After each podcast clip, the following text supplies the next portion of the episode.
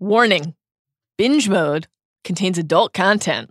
It does, but we got to keep it moving because it's going to be a long one, guys. So if you don't want to listen to adult content, then check another fine podcast out on the Ringer Podcast Network. Exactly. One more warning binge mode contains spoilers. If you don't yet know why season one of our impending spin off, Law and Order, will contain an entire subplot on the ethics of controlling children in a moment of need, please proceed with extreme caution. And now, binge mode. He can read minds? Said Harry quickly, his worst fears confirmed. You have no subtlety, Potter. Said Snape, his dark eyes glittering. You do not understand fine distinctions. It is one of the shortcomings that makes you such a lamentable potion maker. Snape paused for a moment, apparently to savor the pleasure of insulting Harry, before continuing. Only muggles talk of mind reading. The mind is not a book to be opened at will and examined at leisure. Thoughts are not etched on the inside of skulls to be perused by any invader. The mind is a complex many layered thing, Potter. Or at least most minds are.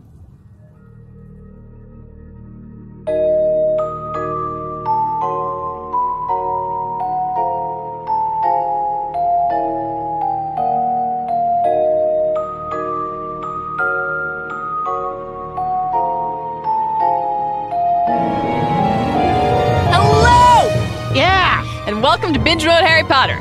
I'm Mallory Rubin, executive editor of TheRinger.com. Oh, what a great website. Joining me today, now that he's finished explaining to Corn Fudge that, listen, while he may disagree with Dumbledore on many counts, he cannot deny he's got style. It's Ringer staff writer and your headmaster, Jason Concepcion. Oh, Mal, I wish Dumbledore could have stayed around a bit longer because it's time for Binge Mode Harry Potter, where we're exploring every facet of the Harry Potter universe. Whether you're a longtime Quibbler reader, or a new convert. I hear they have a hot feature on none other than Harry Potter in the latest issue. Had to reprint. That's right.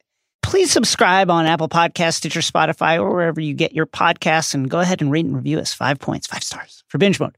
Please follow us on Twitter and Instagram at binge underscore mode, aka the underscore, and join our Facebook group, which is just for binge mode fans and which is an excellent place to cancel your subscription to the Daily Prophet. Fuck that paper. Yesterday, on Binge Mode Harry Potter, we explored how a lost control shapes chapters 20 through 23 of Order of the Phoenix. And on today's episode, we're diving into chapters 24 through 28. Requisite spoiler warning for today's binge as always. While those chapters are today's primary focus, we will be going deep, deep on details from all seven books and eight films and the wider Potter mm. canon. Taking the entire series into account from the moment Snape tells us to rid our minds of all emotion so practice your shield charms and your stinging hexes because it's time to break into Snape's memories.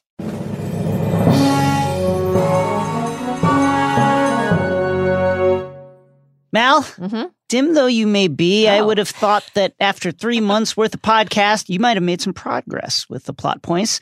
So it's time to offer a brief refresher on what happened in these jam packed chapters of Order of the Phoenix, so numbers jammed. 24 through 28, by climbing aboard the Scarlet Steam engine to plot the Hogwarts Express choo choo. So much plot.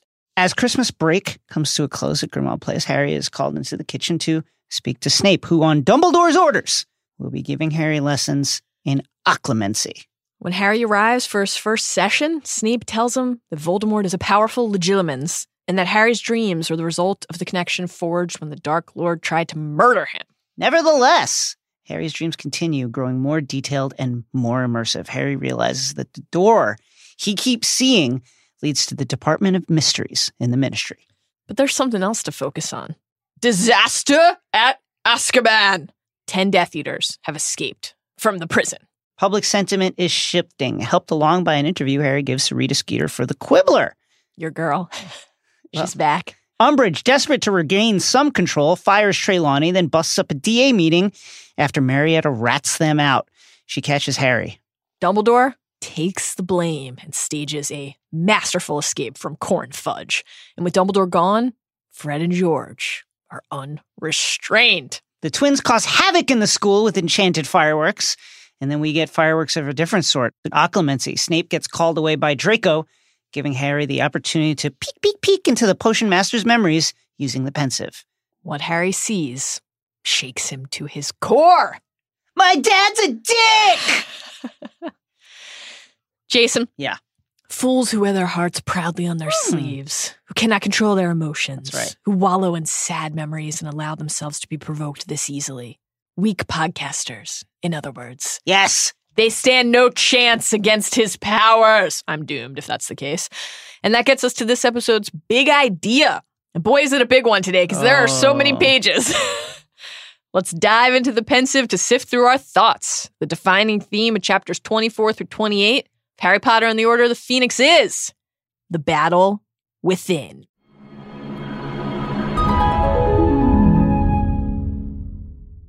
Chapter 24 Occlumency. Mhm. When Kreacher shows up in the attic, Harry is suspicious. The elf seems much less cantankerous and is much more, oh, yes, sir, whatever you say. He also keeps staring at Harry, then looking away when he's caught, which, even from the perspective of someone used to being stared at, feels strange. His instincts aren't flawless, but Harry usually listens to them. Not here, though. He keeps his concerns to himself, not wanting to burden Sirius, who seems glum again now that the holidays are winding down and he's poised to return to his solitary existence without any company at Grimmauld Place. I mean, what else does he have to worry about? Have him worry about something. Take his mind off the shit. Got to find the rats to give to Buckbeak, Unbelievable. I guess. This is actually an instance where Harry could have been better served putting the blinders back on, letting the laser focus that sometimes misleads him turn his doubts about Kreacher into action. But Harry's torn, and his touching desire to prioritize Sirius feelings wins out. And Sirius definitely needs the boost from the book. His gloom seeped through the house, oozing under doorways like some noxious gas, so that all of them became infected by it. Depression farts, guys. Awful. It's a great For the sentence. first time, Harry's not looking forward to going back to Hogwarts. Why? Why? Because Umbridge, Reign of Terror continues and it's only getting stronger. Dumbledore is still pointedly ignoring Harry. There's no Quidditch, probably more homework than ever as the owls are coming closer. And the pull of the DA is all that keeps Harry from asking Sirius to stay put. On the final day of the holidays, Harry's Hogwarts dread magnifies a millionfold when Snape comes to headquarters for a word. Harry finds him and Sirius in the kitchen. Quote, the silence between them was heavy with mutual dislike. Snape opens by saying that he was supposed to meet with Harry alone. Quote, but by all means, stay Black. I know you like to feel involved. Oh, that's so good. These five chapters are an amazing entry in the Snape line reading portfolio. Comments like this goad Sirius, grating the already raw wound of his feelings of inadequacy, provoking him to listen to the voice inside his head telling him that it's okay to be reckless, rather than the voice, Dumbledore's, imploring him to be patient, wise. Snape's not just here to make Sirius feel useless, though. The headmaster has sent me to tell you, Potter, that it is his wish for you to study occlumency this term. What's occlumency? what is it? What is it? We're glad you asked, even if Snape isn't. The magical defense of the mind against external penetration. An obscure branch of magic, but a highly useful one. Right away, Harry is panicking. Ginny and Hermione just convinced him that he wasn't being possessed. But if he needs to learn this, as he puts it, occlu thing. fucking- Harry. Does that mean his good friend Tom is still trying to hang after all? Snape is not getting specific, channeling his inner Dumbledore to share the bare Yeah. fucking minimum. The headmaster thinks it's a good idea. That's all you need to know. You get private lessons once a week. Keep them secret, by the way, particularly from Umbridge. Oh, and one more thing Snape's going to be running the lessons. Quote, Harry had the horrible sensation that his insides were melting. Extra lessons with Snape? What on earth had he done to deserve this? He looked quickly around at Sirius for support, which Sirius gives him, asking, Why can't Dumbledore do it? Ah, why indeed? Yes. the key Why question. indeed? An amazing retort from Snape. I suppose because it is a headmaster's privilege to delegate less enjoyable tasks, said Snape silkily. I assure you I did not beg for the job. Of course not. Snape loathes Harry, can't bear to be around him, but he's also sworn to protect him, as we will learn. These lessons are Snape's inner dissonance regarding Harry, given form. Snape doesn't want to stick around. Before he goes, one last thing. Harry's cover story, should anyone ask what he's doing down in Snape's dungeon, is remedial potions. Remember, you're an idiot. Tough look for our guy. he says, here. Nobody who has seen you in my classes could deny that you need them. I mean, it's f- honestly fair. The only time Harry really does well is when Snape is like, "You're a fucking idiot. Concentrate," and then he concentrates and he kind of makes an okay potion. I'm sorry. Counterpoint, I Sure. think that Snape's constant bullying is such a distraction to Harry that we see in Half Blood Prince. As soon Yeah. as Harry is free of that, he's quite adept. Granted, he's cheating every single time. You mean when Harry so. cheats with the cheating book? to think Harry's only half a school year away from Slughorn thinking that Harry, who's secretly benefiting from the Half Blood Prince's, aka Snape's book, is a potions prodigy. I love Slughorn. Slughorn's great. Amazing. Slughorn's like, you're cool. You get an A. I don't even give a fuck what the shit is. I don't even care what the potion is. I love it. Before Snape could leave, Sirius stops him with a warning. If Snape uses the lessons to give Harry a hard time, Snape will have to answer to him. Touching, Snape sneered. But surely you have noticed that Potter is very like his father? Yes, I have, said Sirius proudly. Well, then you'll know he's so arrogant that criticism simply bounces off him. Snape said sleekly. Sirius moves towards Snape. They draw their wands, and you think, oh, we're going to get it right here. Mm-hmm. The tension is already as thick as a layer of moldy cheese covering Kreacher's nest. Sirius says he doesn't care what Dumbledore believes. He knows Snape has not reformed. Oh, and how is Lucius Malfoy enjoying having his lapdog back at Death Eater camp? Snape again mocks Sirius for being confined to his mother's house and then says, speaking of dogs, by the way, your good buddy, Lucius Malfoy, saw you at King's Cross and knew exactly who the fuck you were, you idiots. Mhm. Then implies that Sirius's plan all along was to get spotted so he'd have an excuse not to leave the house again. Sirius jumps up, raises his wand. Are you calling me a coward? Why, yes, I suppose I am, said Snape. And then, just then, here's our good friend Arthur. Not napping? Weird. Hello! But what's been going on? asked Mr. Weasley. Well, Arthur, all three men tangled up in that moment are battling competing instincts and emotions. Snape's promise to protect Harry, to honor Lily's memory, is forever at odds with the fact that Harry's dad, who he looks just like, was an eminent dick. Sirius' desire to be an abiding member of the Order and a present godfather for Harry competes with his ingrained abhorrence of Snape and desire, after losing more than a decade of his life to wrongful imprisonment, to finally live openly and fully again. And Harry's hatred of Snape, love of Sirius, and longtime trust of, but current resentment towards Dumbledore cloud his judgment and his focus. Harry is deeply concerned about how Snape's words might impact Sirius. He, quote, had an unpleasant constricted sensation in his chest. He did not want to say goodbye to Sirius. He had a bad feeling about this parting. He did not know when they would next see each other and felt that it was incumbent upon him to say something to Sirius to stop him doing anything stupid. This is agonizing to read now. This sense of foreboding sadly will not be misplaced as Harry's next in person encounter with Sirius will be at the Department of Mysteries when Sirius joins the rescue effort to try to save Harry and there falls. But there's also a notable role reversal at play here. All his life, what has Harry longed for? Parent. Now that he has a paternal figure in his life, whom he truly loves, Harry finds himself thinking like the protector, trying to be the one who takes care of the other person. Harry's had to take care of himself for so long and now he wants to care for Sirius too. And of course, Sirius wants to do the same for him. It is a beautiful bond. Still budding, still growing, but fueled by such a genuine love and desire to help the other find peace and safety at last. I want you to take this, Sirius tells Harry, handing him a badly wrapped package. When Harry asks what it is, Sirius says, quote, a way of letting me know if Snape's giving you a hard time. There is no way to misinterpret this. Sirius is handing Harry a way to send a message, a way to communicate. But Sirius tells Harry not to open it here because he doubts Molly would approve. Quote, I want you to use it if you need me, all right?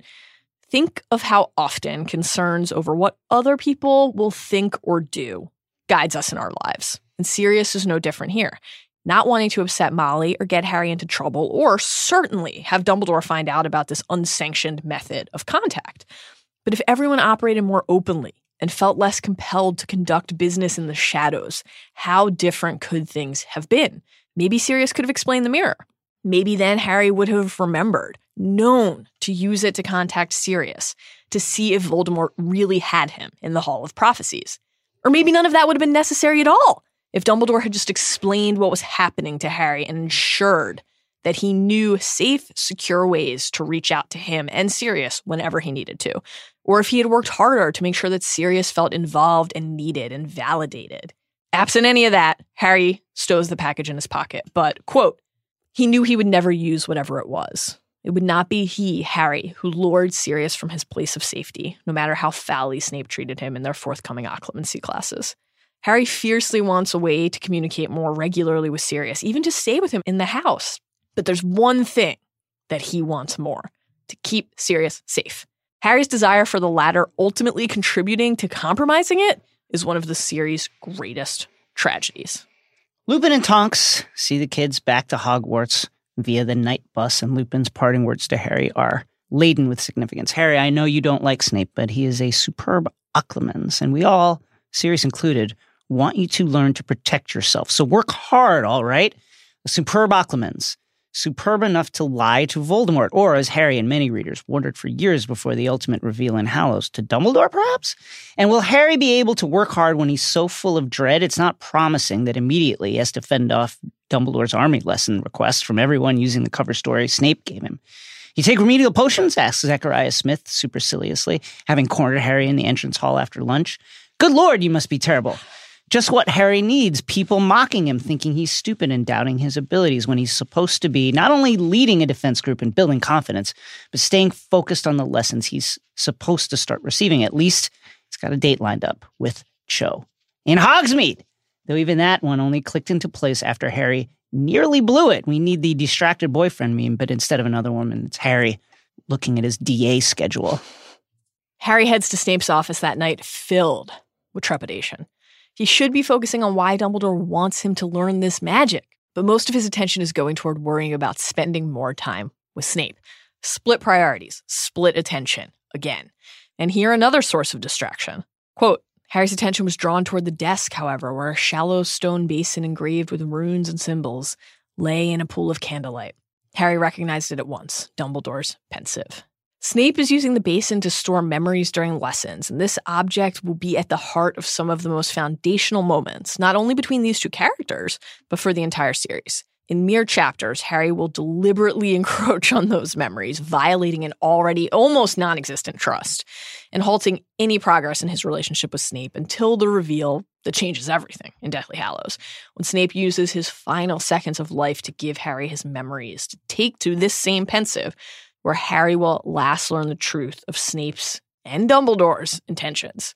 Here, now, there's just more of the same. Snape looking at Harry, quote, dislike etched in every line of his face. It's tense from the start. Snape telling Harry that he can only hope he's more adept at this than potions and demanding that Harry call him Sir. Harry's dislike clouds his mind, but he's focused enough to ask some key questions. Why does Dumbledore think I need this, sir? I don't know. Like, can you think of any reason, Harry? Maybe it's those extremely vivid visions you've been having. Snape's sincerely surprised by the inquiry. Surely even you could have worked that out by now, Potter. The Dark Lord is highly skilled at legilimency. One more thing Harry doesn't know. What's that? When Snape explains that it's the ability to extract feelings and memories from another person's mind, Harry flips out. He can read minds? Said Harry. Quickly, his worst fears are confirmed, and this leads to an iconic Snape dunk fest when he talks about the nature of the mind and how complex it is. And only muggles talk of mind reading. The mind is not a book to be opened at will and examined at leisure. He continues, the mind is a complex and many layered thing, Potter, or at least most minds are. But yes, gifted legilimens can penetrate their victim's mind. He says, the Dark Lord, for instance, almost always knows when somebody is lying to him. Almost, but crucially, not in Snape's case, as we'll learn in Hallows. And also, crucially, not in Narcissa Malfoy's case, as she lies to Voldemort about Harry being dead in order to get back her own son, Draco, thus allowing Harry to get back to the castle and lead the final phase of the resistance. Blocking that penetration requires learning occlumency, quote, to shut down those feelings and memories that contradict the lie and so utter falsehoods in his presence without detection. Harry's like, my guy, you can talk fancy all you want, but that sounds like mind reading to me. He asks if Voldemort could be spying on them right now, and Snape explains he's too far away and that Hogwarts has protections in place. Quote, time and space matter in magic, Potter. So does eye contact, at least for legilimency. Of course, Harry and Voldemort's connection is not bound by these typical rules. Snape, with great care, explains this to Harry. Quote, curse that failed to kill you seems to have forged some kind of connection between you and the Dark Lord. Uh, yeah, a Horcrux. Of course, that reveal is two books away, though it will come from Snape, or at least his memories. Snape continues here. When Harry's mind is most relaxed, like when he's asleep, he's sharing Voldemort's thoughts and emotions, as one does with good friends. Quote, the headmaster thinks it inadvisable for this to continue. He wishes me to teach you how to close your mind to the Dark Lord. Harry is really confused by this. Why does Dumbledore want this to stop? It's been a useful source of intel, hasn't it, sir? Quote Snape stared at Harry for a few moments, still tracing his mouth with his finger. When he spoke again, it was slowly and deliberately, as though he weighed every word. We saw it when Harry arrived at Grimmauld Place, and we're seeing it again here. Dumbledore's refusal to tell Harry everything is filtering down to everybody else. It's becoming systemic. Snape is withholding certain facts here, but he reveals that until the attack on Mr. Weasley, Voldemort was not aware of this pathway that he and Harry shared. But the vision through Nagini's eyes, quote, represented such a powerful incursion upon the Dark Lord's thoughts that things finally changed. Harry's rapt, interrupting Snape with question after question, despite Snape telling him, Don't do that. Finally, he's getting some real info and from such an unlikely source. Why is it, he asks, that he saw through the snake's eyes as if it were Voldemort's thoughts he was sharing? Do not say the Dark Lord's name, spat Snape. Harry pushes back, but Dumbledore says it all the time.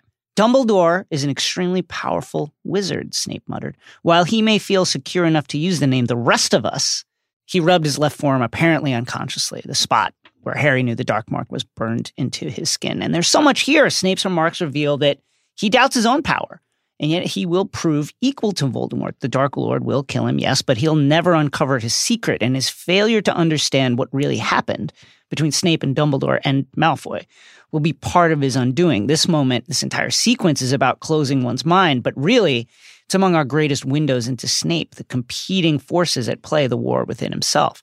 Begrudgingly, Severus offers up more. He saw into Nagini's mind because Voldemort was possessing the snake at that moment. How do you know? It is enough that we know. The upshot is clear. The Dark Lord knows Harry has access to his thoughts, and now that he knows, the worry is clear. He has also deduced that the process is likely to work in reverse. Oh, shit. Not good. And he might try to make me do things, sir? He might. He will, as we'll see at book's end, when he plants a vision of Sirius imprisoned in Harry's mind in order to lure Harry to the Department of Mysteries. Snape raises his wand and begins to remove memories from his mind, literally pulling Lily and James, his connections to and motivations regarding Harry, from him, turning the truth that could be a portal instead into a barrier. Snape is deliberately selecting these moments, harping on the person who is the reason that he hates Harry and on the person who's the reason that he's dedicated the rest of his life to trying to save him. This is the battle within dissonance incarnate. And Naturally, Snape says nothing about it. As we'll learn in The Prince's Tale, this is the bargain that he made with Dumbledore. Quote, but never, never tell Dumbledore. This must be between us. Swear it. I cannot bear, especially Potter's son. I want your word. My word, Severus, that I shall never reveal the best of you? As we will see in these lessons and be reminded of time and again, the best of Snape and the worst of Snape are inextricable. Snape tells Harry to take out his wand, and he grants Harry permission to use it to attempt to disarm him in any way that he can. I am about to attempt to break in your mind, he says. We are going to see how well you resist. He then issues an exceedingly rare compliment of Harry, revealing that he's been told Harry has shown aptitude at throwing off the Imperius Curse. Similar powers, he says, are needed for this. And then, without any further preamble, without instructing Harry on what to do, brace yourself now. Legilimens! Harry is not ready. The office swims before his eyes, replaced by memories flash before his consciousness. Dudley receiving a new bike. As Harry's heart was, quote, bursting with jealousy. Ripper chasing up a tree. The sorting hat telling him he'd do well in Slytherin. Hermione as a cat. Cho under the mistletoe. No, said a voice in Harry's head as the memory of Cho drew nearer. You're not watching that. You're not watching it. It's private. Harry snaps to, pain in his knees and sees a well on Snape's wrist. He inadvertently produced a stinging hex. You let me get in too far, Snape says. You lost control. But Snape says for a first attempt, that wasn't so bad. Harry stopped him. Though he wasted time and energy shouting. Quote, You must remain focused. Repel me with your brain, and you will not need to resort to your wand. This is a signature Snape line, so emblematic of what he prizes, of how he lives. But mental fortitude has never been Harry's strength. He's not brawn over brains necessarily, but he's heart, soul, the source of his boundless courage, but also his lack of discipline. Harry presses. He's trying, he says, but Snape's not telling him what to do. Clear your mind, Potter, Snape says. Let go of all emotion. But Harry's too angry. He's losing the battle with himself, letting his fury best his focus. Quote, let go of his anger, he could as easily detach his legs. Snape strikes again. This time, Harry sees the Hungarian horntail and then his parents in the mirror of Erised. Think about this Snape looking into Harry's eyes, Lily's eyes, as Harry thinks of seeing Lily. Then Harry sees Cedric dead on the ground and he screams, No! Finds himself back on the ground, his brain aching. Now Snape is the furious one. Get up, said Snape sharply. Get up. You are not trying. You are making no effort. You are allowing me access to memories you fear, handing me weapons. This is a immensely powerful idea that the things inside of us can be turned against us, corrupted by our enemies, used as tools to undo us. Not so dissimilar from boggarts or dementors and what those things represent, how they take the things inside of you and use it to bring you down. I told you to empty yourself of emotions, Snape says. Yeah, Harry replies. Well, I'm finding that hard at the moment. And then we get an iconic line from Snape. Then you will find yourself easy prey for the Dark Lord. Fools who wear their hearts proudly on their sleeves, who cannot control their emotions, who wallow in sad memories and allow themselves to be provoked this easily. Weak people, in other words, they stand no chance against his powers. He will penetrate your mind with absurd ease, Potter. And he's right. We will see how right he is. Snape's comments, of course, are not just an attack on Harry, but they are fully informed by his own experience, his own efforts to distance himself from the pain that altered the course of his life. I am not weak, said Harry in a low voice, fury now pumping through him so that he thought he might attack Snape in a moment. Then prove it. Master yourself, spat Snape. Control your anger, discipline your mind. We shall try again. Get ready now. Legilimens. Start the film reel again. Uncle Vernon nailing the letterbox shut.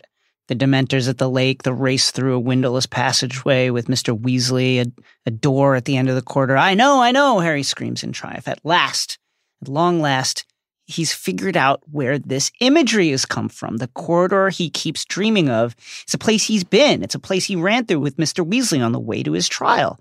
And he realizes that Snape Stop the spell this time. What happened then, Potter? He's looking at Harry intently, pressing for clarity.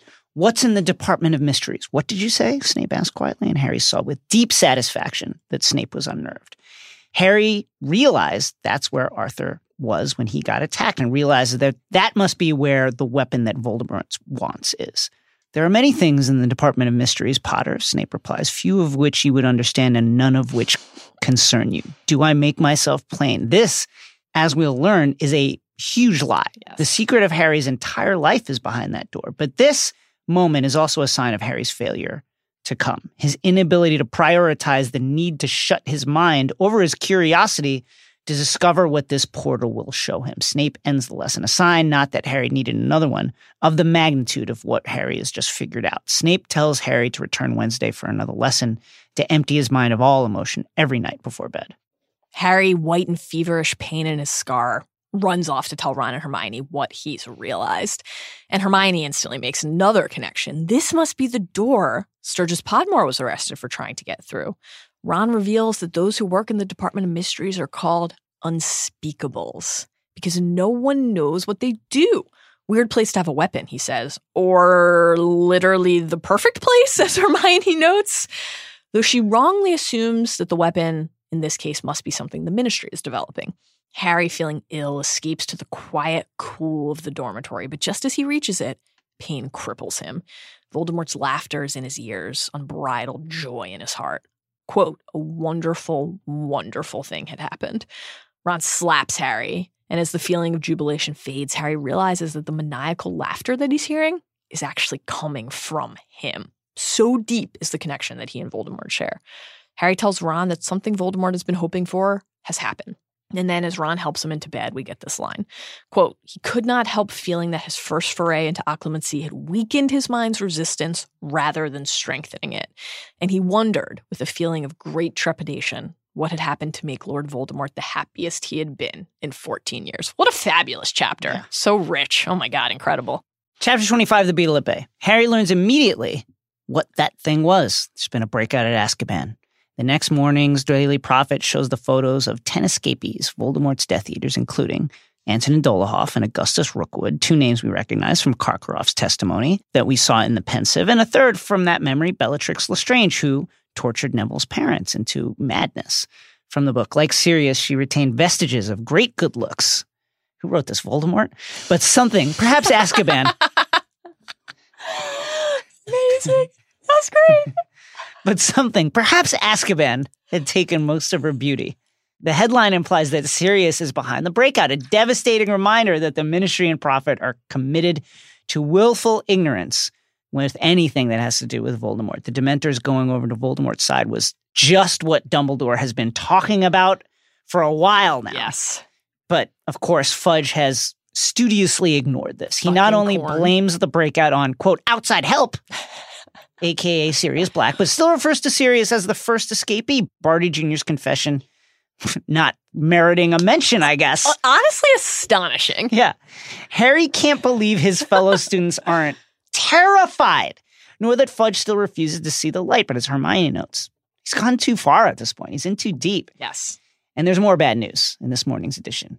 Broderick Bode, whom Harry met in the elevator with Arthur and whom our trio saw over Christmas in the same ward as Lockhart and Neville's parents, discovered in bed, strangled by the devil's snare that the healer believed was an innocent potted plant. Bode, we'll learn, was an unspeakable, put under the Imperius curse and forced to try to retrieve the prophecy, then murdered when he began to show signs of recovery. That's a tough way to go, by the way. Put under the Imperius curse, descending into madness when you touch the prophecy, and then throttled by a plant It's like while the- sharing a room with Lockhart. it's ex- extremely easy to kill people here at fucking. Also, why did nobody do this to Harry? Send him a plant. Well, as you noted, send him a broomstick. Send him a Jinx broomstick. He's dead within two weeks. Still my favorite take of the whole podcast. Just Jinx the broomstick. Send it to him, and you got him year one. He's been there three weeks. He's dead. Oh my god. I miss that take. A more innocent time on binge mode when we could just talk about Quidditch all the time.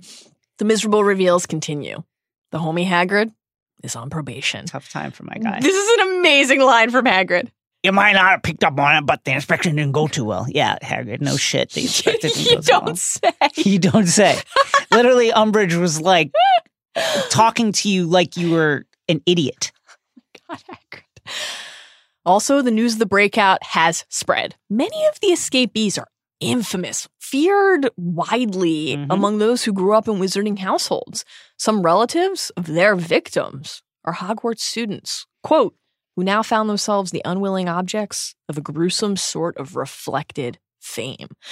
One of them, Susan Bones, Sue Bones, as Sue Jason likes to call her, Suey Bones. tells Harry that she now has a sense of what it's like to be him. And like, hardly, though it's an interesting point. And as we'll learn in the first chapter of Half Blood Prince, Voldemort personally kills Amelia Bones, Susan's aunt, and one of the witches who led Harry's hearing at the beginning of Order, making Susan's tale all the more tragic. Indeed, the tide around Harry is finally turning. Not everyone is as obstinate as Corn Fudge. Not everyone is satisfied with the company line anymore. Some of the students who doubted Harry really have something against him or Dumbledore, yes. Some of them are parroting their family positions. Some of them are just sheeps falling prey to groupthink. And some of them just don't know any better than to trust always in the establishment. But whatever the particular reason, that doubt, now that it's bubbling, creates internal strife. A mass breakout from Azkaban is not an easy thing to ignore.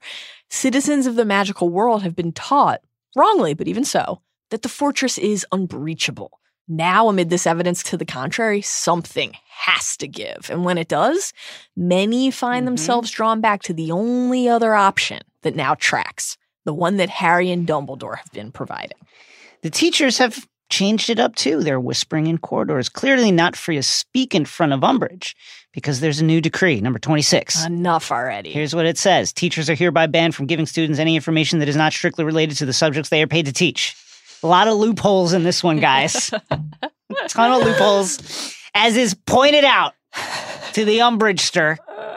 Far from leaving her abashed, the breakout has made Umbridge more determined than ever to regulate life at Hogwarts. She cracks down. There's no internal struggle for her, no small voice Uh-huh. asking if it might be time to give in to reason. She is a fanatic, drunk on power, determined to bend the world to her will. She's monitoring every divination and care of magical creatures lesson. From the book, it seemed to Harry that Umbridge was steadily depriving him everything that made his life at Hogwarts worth living. Everyone in the DA is working harder than ever after the breakout, but most particularly Neville. The dude Neville. Quote, the news of his parents' attacker's escape had wrought a strange and even slightly alarming change in him. He hasn't mentioned the encounter that he had with Harry and Co. on the closed ward over the holidays or the Death Eater's escape, but he's working harder than anyone in the room, improving rapidly. Neville has always been afraid. He has always lacked the confidence to try to overcome those fears until now. Now, his primary motivator is a desire to be better, stronger, able to defend himself and others, to prevent what happened to his parents from happening to other people, and to make those responsible for that atrocity pay. When Harry teaches them the shield charm, mm. only Hermione masters it faster than Neville. A truly astonishing development. This is quite a contrast with what's going on with Harry because he's getting steadily worse at Yes. occlumency with each lesson. His scar now pains him almost constantly, and he's regularly feeling snapshots of emotions that are not his. From the book, he had the horrible impression that he was slowly turning into a kind of aerial that was tuned into tiny fluctuations in Voldemort's mood. And he was sure he could date this increased sensitivity firmly from his first occlumency lesson with Snape. Harry's supposed to be closing his mind, learning to defend himself, but he's finding himself more susceptible than ever. And he's dreaming of the corridor all the time, overcome by longing as he stands by the door. When he tells Ron and Hermione this, he says, I just wish the door would open. I'm sick of standing staring at it. Don't worry, my guy. This, as Hermione notes, not at all what he should be thinking or feeling. Uh-uh. Dumbledore wants him studying occlumency to stop this stuff, not to try and advance further into them. Ron in class, in true Ron fashion, boots up his version of the Ringer's Tinfoil Tuesday pod with this conspiracy theory. Maybe the change in Harry's state isn't an accident. Maybe Snape's in on it, trying to open Harry's mind for Voldemort, not close it. Hermione is like, everyone shut up and listen to me because you're all idiots. She says Dumbledore trusts him. And if we can't trust Dumbledore, then we can't trust anyone. Great point from Hermione. Eesh. Well, at least young love is in the air. It's Valentine's Day, which means it's time for Harry's date with Cho and Hogsmeade. By the way, normal near two month break between romantic encounters for teenagers who definitely only want to fuck all the time. What is this? What is this, Harry? That morning at breakfast, Hermione receives a mystery letter and then asks Harry if he can please meet her at the Three Broomsticks around midday, noting that it's really important and telling him in response to his comment that Cho, quote, might be expecting him to spend the whole day with her as though dating a hot, fun, smart, popular girl is an immense chore that he can bring Cho along. What could go wrong? Initially, date day actually goes well, with Harry and Cho talking effortlessly about the only thing that Harry loves more than Expelliarmus Quidditch. But the mood starts to shift when Pansy Parkinson shouts at them about Cedric. In Hogsmeade, they see a poster about the escaped Death Eaters, and Cho astutely notes how odd it is that Dementors swarmed the village when Sirius was loose, but are nowhere to be seen now. They really are outside ministry control. As the rain begins to fall, Cho ushers Harry into Madame Puddifoot's for a coffee. Hmm. By the way, when your date says, Do you want coffee? Your date wants you awake. Ooh. I'm just saying, this is well known. Cute, isn't it? She says. They sit near Roger Davies, Ravenclaw Quidditch captain and good looking man who's hanging out with a beautiful blonde that he's about to f- basically fuck on the table as Cho and Harry have a row. Can we pause for one moment and talk about Roger? Yeah. So, this hot blonde, Yeah. we'll learn in a moment that he's asked Cho out on a date, and he took Fleur to the Yule Ball. Like, He's a fucking stud. what is going on with Roger Davies? Roger Davies is in like fucking Flynn out here. fucking Hattie's still a little baby boy. Harry, embarrassed, wanting to hit it off with Cho, but also having no idea how to do that, then jumps face first into a massive pile of shit. Er, uh, listen, do you want to come with me to the Three Broomsticks at lunchtime? I'm meeting Hermione Granger there. Oh God, Harry, no! You know who I had? That girl that I hang out all the time when she's not uh, writing Vic the Dick. Cho raised her eyebrows. You're meeting Hermione Granger today? Literally does not occur to Harry that it sounds like he's meeting Hermione for a date No, or that he should clarify in any way to show that, literally he's, anyway. that Hermione is his friend. As Cho turns cold, Harry battles himself over whether to reach for her hand and he observes that it's harder to reach out for her hand than for a snitch. Cho, watching Roger fucking explore the inner recesses of this blonde's mouth with his tongue, tells Harry he asked her out. Harry, who had grabbed the sugar bowl to excuse his sudden lunging movement across the table, could not think why she was telling him this. Now Harry oh, is confused. They're both just sitting at the table on a date that could be going better if they were just communicating better, mistakenly thinking the other person would rather be on a date with someone else. Did Harry think it couldn't get worse? Because it's about to. Cho brings up Cedric, and Harry is stunned. I've been meaning to ask you for ages. Did Cedric, did he mention me at all before he died? now, we joke often, and with very good reason, about Harry's abysmal flailing attempts at romance in this book. But in this particular moment, very clear that this was doomed from the start. It was never going to work with these two. Harry's not ready to be in a relationship because he doesn't have a fucking clue how to be in one. And Cho isn't ready because she is not over Cedric, period. She likes Harry, sure. But as Hermione noted in the wake of Harry and Cho's wet kiss, she's lost in a sea of conflicting emotion, unsure of how to parse everything that's in her heart. He asks her, please not to talk about Cedric, and he's attempting to be cheerful, but he is seriously miscalculating. She says that she thought he'd understand. She needs Sure. to talk about it with someone, and surely he does too. And Harry What, then what am I, your therapist? Give me $125 every 45 minutes. he then embeds his feet another couple feet deep in the shit here by saying, "Oh, I do talk about it regularly with Hermione." With Hermione. I Oh, spend every waking moment with her. Harry is so dim; it's unbelievable. Oh, you'll talk to Hermione Granger, but you won't talk to me. And then when Cho adds that she's not sure why he asked her out, if he was just going to go meet other girls today, it finally clicks for Harry, though he completely mishandles his effort to clarify by laughing in response to his dawning comprehension. It's not like that, he says. And then when he laughs, Cho springs to her feet. And with the whole shop watching, she flees. Harry enters the three broomsticks early and Hermione flags him down. He's like, I was just talking about you with Cho. Been waiting for you, baby. She's also there with Luna Lovegood and Rita Skeeter. What Rita Skeeter, who immediately is like, "Ooh, a date?" If only Cho knew that Harry was meeting three women. Yeah. it's none of your business if Harry's been with a hundred girls. Hermione I love told Rita line. coolly. The talk then turns, as it so often does, from teenage love to the Death Eaters living among us. And we realize that this is what it's all about. Hermione wants Rita to report Harry's story. All the facts, exactly as Harry reports them. Hermione understands the importance of a free press. We're talking Death Eater names and Voldemort's current appearance. Rita says the prophet won't print it. They won't run it. Sorry. Does Hermione understand the free press? She's literally like, print exactly what he says. You have no liberty to do anything on your own here. At least it's the truth. but ah, that's why Luna's here because her dad, the editor of the Quibbler, Rita, it turns out, not a fan of the quibs. I could manure my garden with the contents of that rag. Savage. Yeah, fucking Jesus.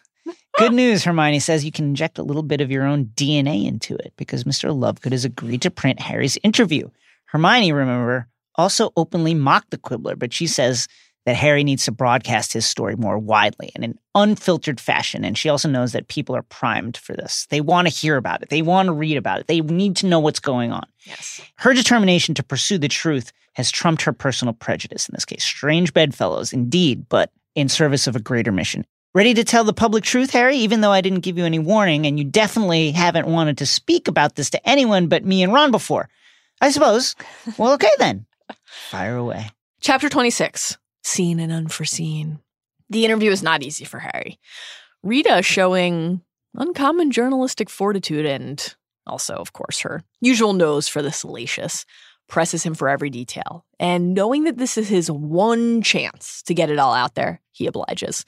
His desire for the wider wizarding world to know and accept the truth is now all consuming, but Harry has also been understandably reserved about sharing these details, which are immensely painful and private. And even though he knows how important this chance is, he's also worried about how this account will be received. He was just starting to feel a little less judged as he walked through the halls. Is that all going to start up again in earnest after his account is published? Well, ultimately, he decides it doesn't matter. Stopping Voldemort, stopping Bellatrix, that's what matters most. One of Harry's first and most fervent supporters after he gives his interview is Neville, who gives us a glimpse into his own personal internal strife when he says, People should know. Neville still hasn't spoken about his own relationship to Bellatrix and the Death Eaters, to how Voldemort's soldiers tore his own family apart, but that only makes his admiration for Harry all the more fierce. Harry's courage is something to strive for, and his example helps Neville unlock something within himself. If only Ron could unlock the true Weasley King within. Instead, my guy misses 14 straight saves. 14! A sieve out here. 14! A sieve theoretically slows the flow of material across its border. Ron, aka the king, not doing any of it. very, very, very, very, very, very, very tough. The only thing going for Gryffindor Quidditch right now is Ginny's pretty good. Yes. Ginny's pretty good, guys. She's been out there. She stole her brother's brooms from an early age, been flying on her own. Harry harps on Umbridge, looking at him with a gloating smile during the match, filling him with anger. Exactly the opposite of the thing he's supposed to be doing, which is not feeling emotions, emptying himself. Yes. Sure enough, that night he dreams of the corridor. And this time the door is open. Mm. When Ron's snore wakes him, Harry's hand is actually extended in midair from the book. He let it fall with a feeling of mingled disappointment and guilt. He knew he should not have seen the door, but at the same time, felt so consumed with curiosity about what was behind it that he could not help feeling annoyed with Ron. If he could have saved his snore for just another minute. Very tough stuff from Harry there. On Monday morning, a pack, uh, excuse me, channeling Vernon there, a pack of owls lands in front of Harry at the breakfast table. It's reader mail for our guy. The Quibbler article has run. Harry Potter speaks out at last the truth about he who must not be named in the night I saw him return. Some readers still think Harry's a nutter, but many are convinced, including one who, according to Ron, put in a photograph too. Wow. As they're opening the letters, Umbridge walks over. This is a massive L for her. She's been fighting relentlessly to suppress Harry's story all year, even before he and she arrived at Hogwarts. Remember, as we'll learn, she sent the Dementors. During term, under her nose, he went rogue and he went public. Papa Corn, he's not going to be happy about this. Harry is, to his credit, unwaveringly honest. He tells her he gave the interview in Hogsmeade, at which point she immediately bans him from returning to the village and gives him more detention, naturally, and issues a new educational decree threatening anyone reading the Quibbler with expulsion. This Ooh. is, of course, a massive miscalculation, as Hermione notes. By banning the magazine, Umbridge ensured that everyone would want to read it, and so they do. Umbridge is too blind to anticipate the reactions to her actions. She acts without ever considering the consequences. By the end of the day, the whole school is quoting the interview, concealing the magazine in myriad magical ways to avoid detection. The teachers have been reading it too and find coded ways to praise Harry. Extra points from Sprout just for passing the water can. Yeah. Sugar mice from Flitwick. Hysterical tears from Trelawney and a proclamation of a long life. You're gonna live forever now, Harry. I was wrong. 12 children and a career as the Minister children. of Magic. It's fucking Honestly, that just sounds like tough on Ginny. twelve That's my take. Strap that wand up, Harry. Enough. Even Cho forgives him, lauds his bravery. And then Seamus, yes, Oh my God. Unbelievable says stuff. he believes him too. I'm sorry quit with me, ma'am. I said I carried him, ma'am. There you go. Uh, though we have a note for Harry. If Seamus forgiving you is, quote, something just as good as Cho finally forgiving you, you and Cho really were doomed from the start. Delightfully, Malfoy and his fellow sons of Death Eaters are facing an internal battle of their own here. They're furious that Harry named their fathers in the piece, but they can't do anything about it because speaking openly of the article would violate Umbridge's decree. Quite a pickle. And how widely read is the issue? Dad's reprinting, Luna tells Harry, her eyes bulging with excitement.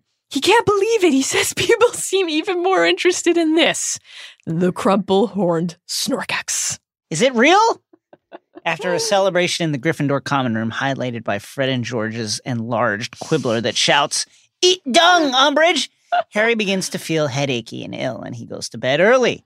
And bump, bump, bump, another dream. He sees a man kneeling before him. He looks down at his hands and sees long white fingers. He's speaking in this high, cold voice. He is Voldemort. Uh oh. And then he's saying that he's been badly advised as Rookwood, the former Department of Mysteries worker and escaped Azkaban Death Eater, trembles on the floor. Avery told me Bode would be able to remove it. Bode could never have taken it, Master. Bode would have known he could not. Undoubtedly, that is why he fought so hard against Malfoy's Imperius Curse. Voldemort laments the months he spent on fruitless schemes and thanks him for the information he's provided. When Rookwood leaves, Harry turns in the room and looks into the mirror. He sees, quote, a face whiter than a skull, red eyes with slits for pupils, and he screams himself awake. Immediately, he tells Ron, they realize that the thing Bode couldn't remove must be the weapon. That's the weapon, the prophecy, we'll soon learn. Ron's response to the occurrence, but particularly the highly alarming nugget about Harry being Voldemort in the dream, uh-huh. is really the only logical one. We got to tell somebody. Yes. But Harry is like, no, I don't know. It's like, I haven't got to tell anyone, said Harry shortly. I wouldn't have seen it at all if I could do occlumency. I'm supposed to have learned to shut this stuff out. That's what they want. You fucking. right, Harry. like, exactly. I haven't practiced my piano in weeks, and the recital's tomorrow. Oh my God. Yes, that's what they want, but it's not happening. Instead of admitting this or asking for help, Harry remains guarded, both because he's ashamed that he's failing and because some part of Voldemort's emotions are seeping into him. He is curious about what he's seeing, he wants to know more. A glimpse like this won't quiet that voice. This is real intel, more than he's ever had. A feeling reinforced when Harry shares the dream with Hermione the next day as they're laying in bed and she's able to piece together why Bode was so skilled. After Harry notes that he saw Malfoy in the uh, Department of Mysteries the day after his hearing, that Lucius probably hit Sturgis with the Imperius Curse that day. No sooner does she make these breakthroughs than she gently scolds Harry for seeing this at all. The tension between eating up all these little morsels, like the sustenance of life, and knowing it's wrong to keep doing that, extends to Harry's inner circle as well. And it's not like Harry can keep what he's learning quiet. At Occlumency, the vision of Rookwood appears in Harry's mind, and thus Snape's. And Snape is understandably pissed. Dim though you may be. Harry looked back at Snape, hating him. I would have thought that after two months' worth of lessons, you might have made some progress. How many other dreams about the Dark Lord have you had? Harry lies, saying just that one. And Snape says, Perhaps Harry enjoys these visions. Perhaps they make him feel special, important. It is a deeply uncharitable thing to say, but it is not completely off. Harry likes the information that the dreams are giving him. Though it's not because he thinks he's special. It's because no one else in his life is giving him any information, particularly Dumbledore. Snape says, You are neither special nor important, and it is not up to you to find out what the Dark Lord is saying to his Death Eaters. No, That's your job, isn't it? Harry shot at him. He had not meant to say it. It had burst out of him in temper. For a long moment, they stared at each other, Harry convinced he had gone too far. But there was a curious, almost satisfied expression on Snape's face when he answered. Yes, Potter, he said, his eyes glinting. That is my job. Harry and Snape have never before shared a moment like this openly, overtly addressing Snape's role as Mhm. spy. The mere fact of their occlumency lessons, of course, is an acknowledgement of Snape's role, just as Snape's actions during the parting of the ways was in Goblet of Fire. But this is something different, a stride forward in their shared understanding. That lasts about 12 seconds. Then Snape casts the spell again. Harry remains focused on Snape as the memories play. And this time he raises his wand and shouts, Protego! From the book, Snape staggered. His wand flew upward away from Harry, and suddenly Harry's mind was teeming with memories that were not his. A hook nosed man was shouting at a cowering woman while a small dark haired boy cried in a corner. A greasy haired teenager sat alone in a dark room, pointing his wand at the ceiling, shooting down flies. A girl was laughing as a scrawny boy tried to mount a buckling broomstick. These are Snape's memories. He shouts, Enough, lifting the spell and forcing Harry backward into his shelves as Snape shakes and turns white. Snape actually praises Potter. Well, Potter, that was certainly an improvement. Mm-hmm. Think about what just happened. Harry broke into Snape's mind. Snape, who was such an accomplished Occlumens that he's able to embed himself back into Voldemort's service, despite really serving Dumbledore's interests. Like the reactions to Harry being able to produce a full, this instance speaks to Harry's prodigious power, but it also shows us hints of something equally crucial. Snape and Harry both had bad childhoods, shaped by neglect and feeling like outcasts. From the book again, Harry did not speak. He felt that to say anything might be dangerous. He was sure he had just broken into Snape's memories, that he had just seen scenes from Snape's childhood. And it was unnerving to think that the crying little boy who had watched his parents shouting was actually standing in front of him with such loathing in his eyes. What prevented Harry from turning into a man with loathing in his eyes? His choices, his love, the things that Snape never got. When Snape hits Harry with the spell again, Harry finds himself in the corridor, and for the first time ever, he goes through the door into the black circular room with blue flamed candles and doors all around. Snape is irate, even more so than when Harry broke into his own mind. Notable. Harry tells him truthfully that he doesn't know what just happened. He doesn't know how he got there. You were lazy and sloppy, Potter. It is small wonder that the Dark Lord. And then Harry cuts him off. Can you tell me something, sir? Why do you call Voldemort the Dark Lord? I've only ever heard Death Eaters call him that. Before Snape can reply to that provocation, there is a scream, and they both flee for the entrance hall where they find throngs. Observing Professor Trelawney, wand in one hand, sherry bottle in another, her trunks before her. Umbridge has sacked her and is standing there humiliating her. I've been here 16 years. Hogwarts is my home, Trelawney cries. It was your home, Umbridge says, and Harry is revolted to see that she is clearly enjoying this. Professor McGonagall emerges from the crowd to comfort Trelawney. McGonagall, who has openly mocked Trelawney in the past and thinks that divination is a total joke. Such is the force of Umbridge's evil. Anyone decent must unite against her, even if doing so conflicts with some other belief that you hold. Then Dumbledore arrives, framed as Harry observes impressively in the doorway. He says that Umbridge may have the right to dismiss his teachers, but not to send them away from the castle. And when Trelawney says she'll go anyway, we get this reply No, said Dumbledore sharply. It is my wish that you remain, Sybil. At book's end, we will better understand this moment, which, while undoubtedly driven in part by compassion, is mostly a practical defense effort. Trelawney made the prophecy that Voldemort is seeking. She cannot leave the school. Mm-hmm. She's one more pawn on Dumbledore's board, stored where he wants, where he allows, watched by his eyes. When Umbridge asks what Dumbledore's going to do once Umbridge appoints a new divination professor who needs Trelawney's lodgings, Dumbledore says, That won't be a problem. Quote, You see, I have already found a new divination teacher, and he will prefer lodgings on the ground floor. Umbridge is furious, but Dumbledore reminds her that she can only appoint teachers if he fails to, and he hasn't failed. May I introduce you? He turns toward the door. This is Firenze, said Dumbledore happily to a thunderstruck Umbridge. I think you'll find him suitable. And now a quick break for a word from our sponsors.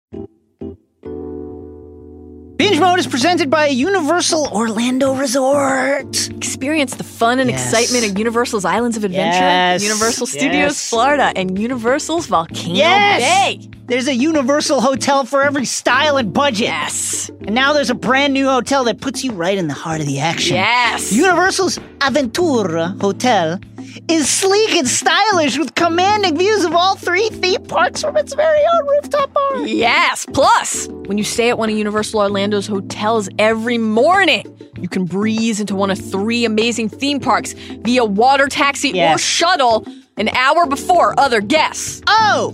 Don't miss the amazing new show that's making nights at Universal Studios brighter and bolder than ever.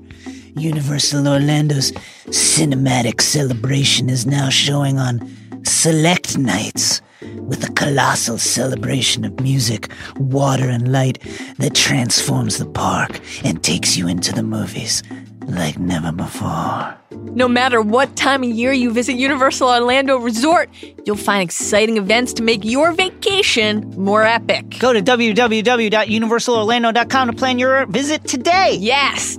Binge Mode is also brought to you by Casper. Casper is a sleep brand that continues to revolutionize its line of products to create an exceptionally comfortable sleep experience one night at a time.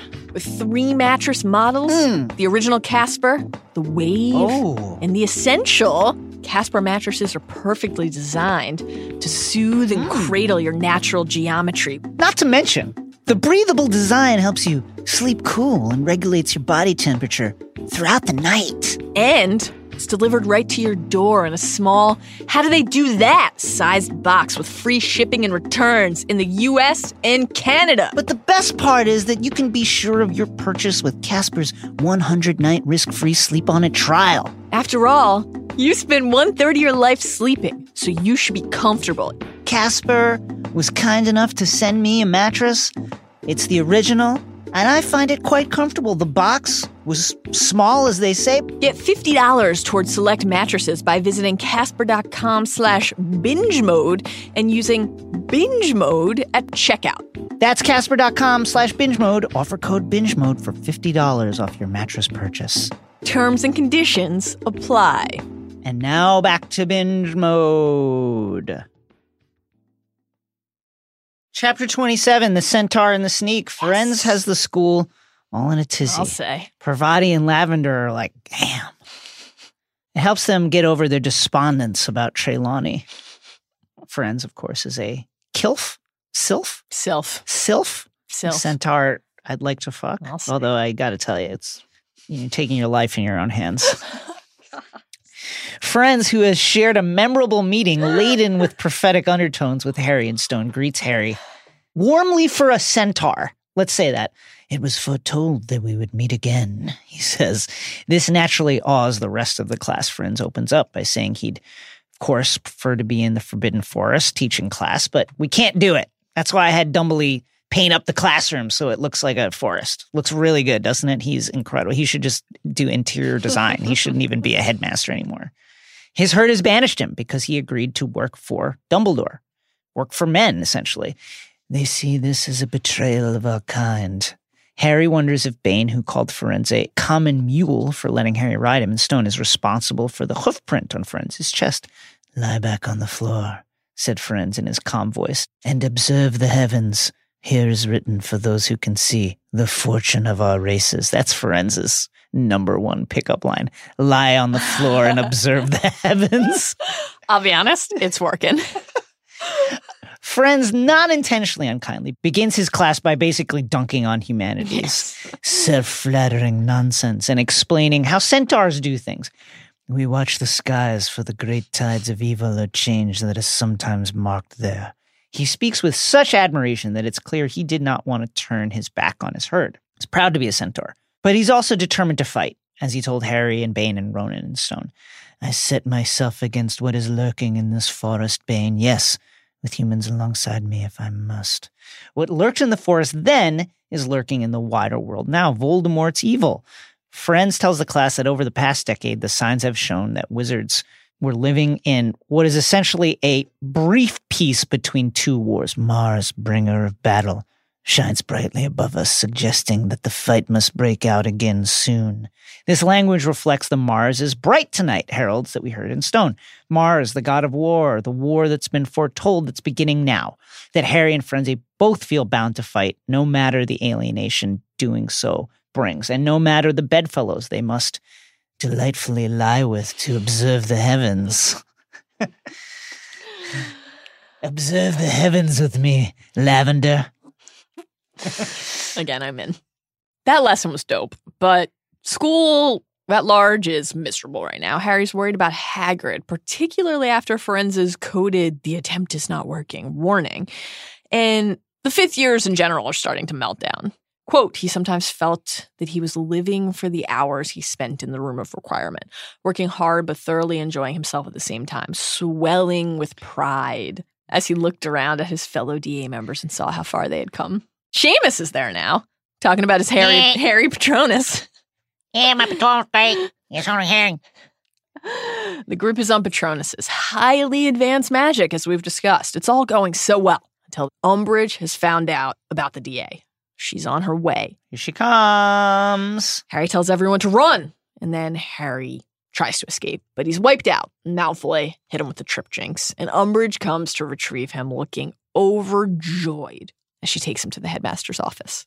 Dumbledore's office is quite full at the moment. There's Dumbledore, there's McGonagall, there's Corn Fudge. Uh oh. Kingsley is here, Dawlish, whom Harry doesn't recognize, and the Purse Master General, Percy Weasley. Harry observes an indecent excitement in Umbridge's voice as she presents him to Fudge, who asks if Harry knows why he's here. He's about to say yes when Dumbledore's like, no, no, no, no, you don't.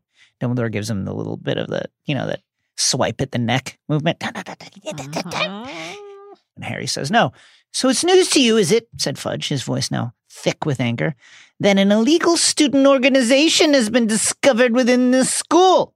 Umbridge suggests getting their informant. Cho's good friend Marietta the rat, who's hiding uh-huh. her face in her hands. We learn that Marietta's mother, who works in the Department of Magical Transportation, and whom Cho had previously alluded to forbidding her from doing anything to upset Umbridge, has been helping Umbridge monitor the Hogwarts fires. When Marietta lifts her head to speak, the whole room is like, God! she has purple pustules forming the word sneak across her nose and cheeks. And then Jinx Hermione put on the DA's sign up parchment, made her pay. Mal, you would say too severely. It's too much. no, I don't think so. At least, okay. We're in a war here. It's too much. People are dying. Too much. You got to tell them, hey, look, if you rat, something's going to happen. You got to give them that okay, I, I agree that that is the that is the mistake. And then make should- sure it's reversible. Like this girl's carrying scars for the rest of her life. I don't know. Death is not reversible. Do you want to see the whole Dumbledore's army get shredded? Everybody, uh, little kids get thrown in into Azkaban. Or do you want to have Marietta be lightly disfigured for a period of time that maybe up to the rest of her life?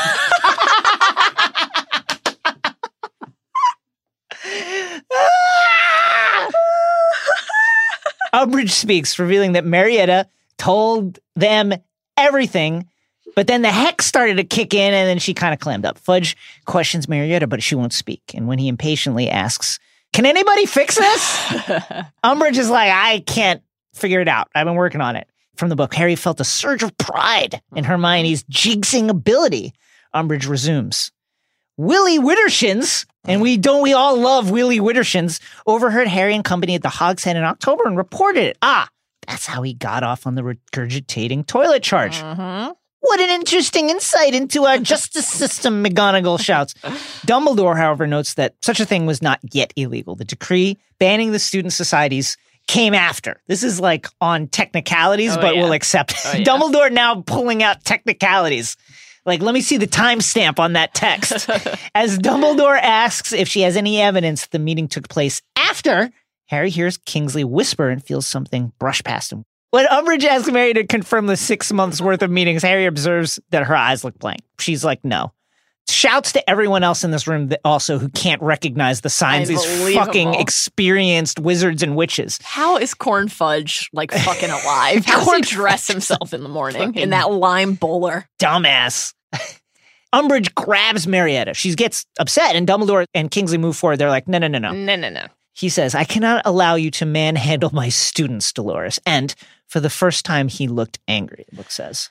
Umbridge, her hands burning, has one card left to play. The meeting tonight. She says, We needed evidence, and the room provided. This is one of the things about the room of requirement, by the way. Yeah. It doesn't just give you what you need. She reveals the sign up sheet, and Fudge reads the group's name aloud Dumbledore's Army. At which point, Dumbledore takes the paper from him. This is a great part. Quote, gazed at the heading scribbled by Hermione months before and for a moment seemed unable to speak. Then he looked up, smiling. He's buying time, strategizing, yes, but he is also silenced by how moved he is. Dumbledore is deeply flawed, but he loves Hogwarts and its students. He loves Harry. Though his methods are often imperfect, he does want to keep them safe. This moment of realization that they were trying to keep him and everything he's built safe is overwhelming for him. The kind of reveal that forces him to assess which priority should take precedence. The desire to protect them through secrecy and chess play, or the desire to let them lead the way. He speaks. Well, the game is up. Would you like a written confession from me, Cornelius, or will a statement before these witnesses suffice? Harry sees McGonagall and Kingsley exchange looks of fear. What's about to happen here? Dumbledore is going to sacrifice himself for Harry, as he will again later in the ultimate sense, and as Harry will one day for all of those whom he is trying to protect. Dumbledore has done all he could to operate within the confines of the hellscape that the Ministry and Voldemort have independently wrought. But now the cost of pretending to play their game is too high. He can't let them take Harry, period. He cannot. He must prevent that at all costs. Dumbledore's army, Cornelius. Not Potter's army, Dumbledore's army. Fudge gasps in horror. Another credit to Dumbledore here. He knows that he can play right into Fudge's fear. And what a moment for Fudge. He thinks that this is a victory. But this group only sprang into existence because his paranoia and obstinance made it necessary and provided direct inspiration. His refusal to listen to sense and the voice inside that must surely be there, buried deep within, but must surely be there telling him what's reasonable, has put him in this position. Dumbledore says he organized the group, recruited the students. Meeting number one was set for tonight, and his comprehension dawns. On delay here, by the way, for our guy. Harry shouts in protest. He can't let Dumbledore take this hit for him. Harry's programmed to take the hit for other people, not the other way around. Dumbledore implores Harry to be silent. Quote, I came here tonight expecting to expel Potter, and instead, that's Fudge speaking, Dumbledore cuts him off. Instead, you get to arrest me. It's like losing a Knut and finding a galleon, isn't it? Now, of course, Dumbledore is acting like this in part because the exact opposite is true. Far from a Knut, Harry is a gem beyond price, the key to defeating Voldemort. Fudge gives the order to escort Dumbledore to Azkaban, and he's like, Amazing. ah, said Dumbledore gently. Yes, yes. I thought we might hit that little snag. Corn's like, what? There's like trained Aurors in this room. Well, so that you seem to be laboring under the delusion that I am going to, what is the phrase? Come quietly? I'm afraid I'm not going to come quietly at all, Corny. I have absolutely no intention of being sent to Azkaban. I could break out, of course. But what a waste of time. And frankly, I can think of a whole host of things I would rather be doing. This is also where you kind of see why Dumbledore's like, yeah, they can't make me minister because I would turn into a fucking savage. He's just like, please come at me. Please try this shit with me. Oh my God, please try it right now, corn fudge. Please. This is a notable moment in many respects, not only because it's just stupendous imperial flex from Dumbledore, but because for Dumbledore so long has tried to stake out his territory as headmaster of Hogwarts while also trying to be as non-threatening towards Corn, whose job he was offered five times as possible. And now that's gone. Yes. Dumbledore is just like, please come at me right now. All of you, try something. Anyone, please. When Dawlish makes a move like, okay, it's me. I guess I'll do it first. Dumbledore's like, don't be silly, Dawlish. Said Dumbledore kindly. I'm sure you were an excellent Auror. I seem to remember that you achieved outstanding in all your newts. But if you attempt to uh, bring me in by force, I will have to hurt you. Unbelievable. Again, no more time for show, no more time for talk and sensible conversation. Now it's like, motherfuckers, try me. I'm going to lay you all out. Fudge is like, so you're going to take us all on? Dumbledore runs beard. No, not unless you're foolish enough to force me to. Dumbledore's never actually been modest. There's a difference between like taciturn and mm. modest. But this brash Dumbledore, who's like, I'm better than all of you, is new for us and Harry. And it's key. This is also really the first time that we're going to see Dumbledore do some real shit. He's not worried about other people's peace and comfort anymore. When Dawlish, poor sweet Dawlish, makes his move, there's a massive silver streak and then this trembling in the room. Dumbledore hexes everyone who's an enemy plus Kingsley for cover and then communicates as quickly as he can with Harry and McGonagall, telling them to act as though no time has passed. Corn and Dolores cannot know that they spoke. McGonagall asks if he's going to go to 12 Grimmauld Place, and Dumbledore says, I am not leaving to go into hiding. Fudge will soon wish he'd never dislodged me from Hogwarts, I promise you. Again, no more hiding, no more operating in the shadows, no more giving in to that part of the battle within. Dumbledore tells Harry urgently to study occlumency, and then as he touches Harry, pain sears across Harry's scar, and he again feels that snake like desire to strike, a product of the turmoil within that he does not yet understand. Dumbledore says, timely fashion here, you will understand. And then he grasps Fawkes and they vanish. And when everyone stirs, Corn tells McGonagall that this right here, this is the end of Dumbledore. And she says, You think so, do you? Which is a great subtle flex. Corn has totally lost his hold. No one is pretending with him anymore. McGonagall's talking back to him. Even the portraits on the wall are flicking him off. And we are left with this iconic assessment. You know, Minister, I disagree with Dumbledore on many counts, but you cannot deny he's got style. This is like Dumbledore doing the step over on Tyronn Lue. Chapter 28 Snape's Worst Memory. The Ministry's battle against Dumbledore is over in one way, but only just beginning with Dumbledore now on the run. Umbridge, per Education Decree number 28, is the new head of Hogwarts. What went down in Dumbledore's office is the talk of the school, and it is widely understood that Harry and Marietta were the only students present. Dumbledore's open rebellion and flight is an inspiring example to the student body. It really is possible to quiet the doubts and fully fight. Wherever he goes, Harry is inundated with questions. What happened? What happened? What happened? Umbridge does have some supporters, though, and I'll give you zero guesses who they are.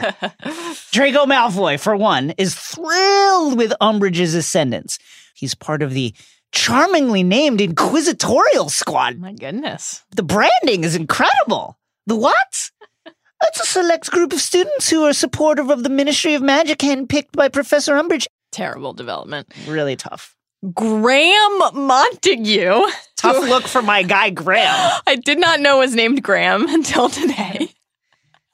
Captain of the Slytherin Quidditch team is also on the squad, and he tried to have a go at Fred and George and dock Gryffindor points. We say tried because fatefully the twins stuffed Montague into the vanishing cabinet, which Peeves at Nick's behest broke in Harry Potter and the Chamber of Secrets.